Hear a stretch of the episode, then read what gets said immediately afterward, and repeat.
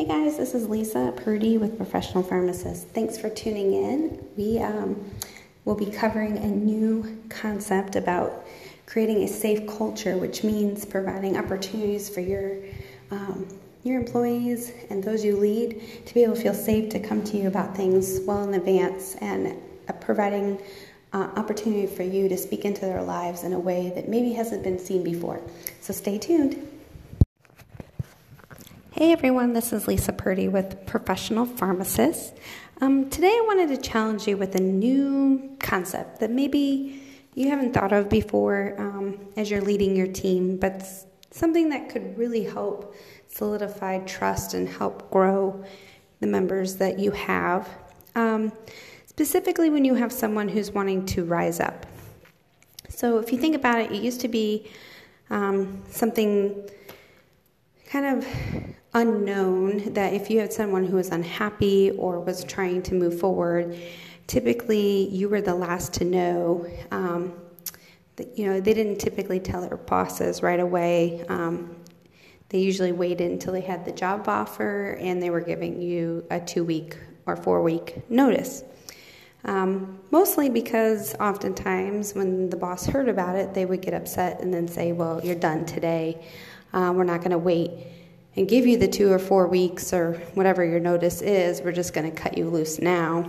Um, and it was kind of a fear um, to want to express those interests uh, to your leader. But um, one thing that I've noticed is that culture is t- kind of changing. And since many people want transparency, um, they are seeking for leaders to really grow with them and help them determine their next steps. Uh, so, what we need to do is be um, showing them that they don't have to be afraid to talk to us anymore, um, and hopefully create a way that um, makes it safe for them to feel like we're the first people they're tell, that they tell um, that they're interested in moving forward or, or, seeking other opportunities or even finding opportunities with you. Um, if I am leading you and you have goals, I really want to know about them because I want to help you grow. I want to help you solidify some skill sets, and I want to push you. I don't want to be the last to know, I want to be the first. Um, and we need to de- develop a safe culture of transparency to be able to do this. So, knowing what our team's goals are and being available to see those opportunities within our company or even outside the company um, kind of helps facilitate this. I typically am a networker, so I tend to know of different mm-hmm. areas people um, are maybe looking for or interests that they have, and I tend to know where those opportunities are available um, and what other leaders are looking for in order to help you know my staff be able to grow and be presentable for those. Um, pharmacy is still kind of a small world, and we can really impact this world if we keep this in mind and kind of help each other.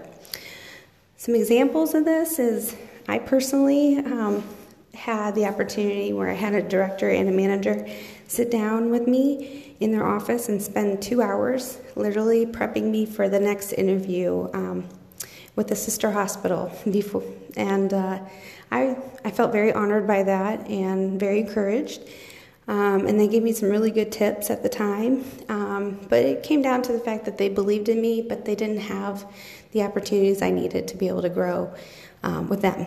So that's always stuck with me.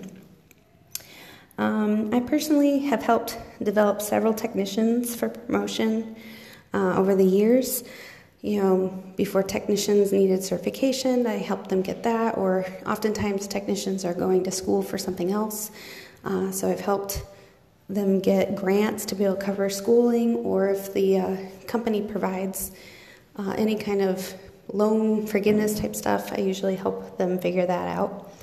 Um, but then, pharmacist wise, I've had a few uh, get promoted, and recently we had two in just the last couple months. And one stayed with our company, and one moved on, but both of them are very, very happy, and I think that's amazing. Um, I think our organization is stronger for this, um, being able to raise up our own. And, you know, now that I'm maybe missing out on their talents um, in the immediate, I'm actually noticing a change in our in my team. Um, we've kind of become known for raising up people and really paying attention to them. Um, and we're starting to get out that this is maybe the right place to be working if you're if you're wanting to move forward. Um, we don't actually have a lot of turnover, surprisingly, but we do have a lot of people very vested in in our mission and our vision. So that's been kind of cool. Um, I also think it's because people are maybe uh, gravitating to us because they feel seen, they feel known, and they feel heard, and they know that they're going to see opportunities come by them that maybe they wouldn't get somewhere else.